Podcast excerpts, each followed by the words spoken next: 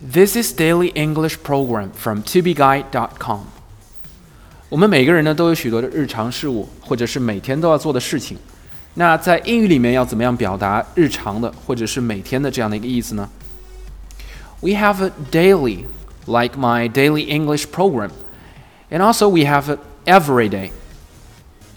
So today we are going to learn a new word, day to day. That's D A Y dash T O dash D A Y. We have day to day task 每日的工作，day to day affairs 每日的事务，或者是 day to day activity 每天的活动。I have used both applications and find them wonderful for day to day tasks. 这两个应用程序我都用过，我发现它们对于日常工作都很不错。 I have used both applications and find them wonderful for day to day tasks.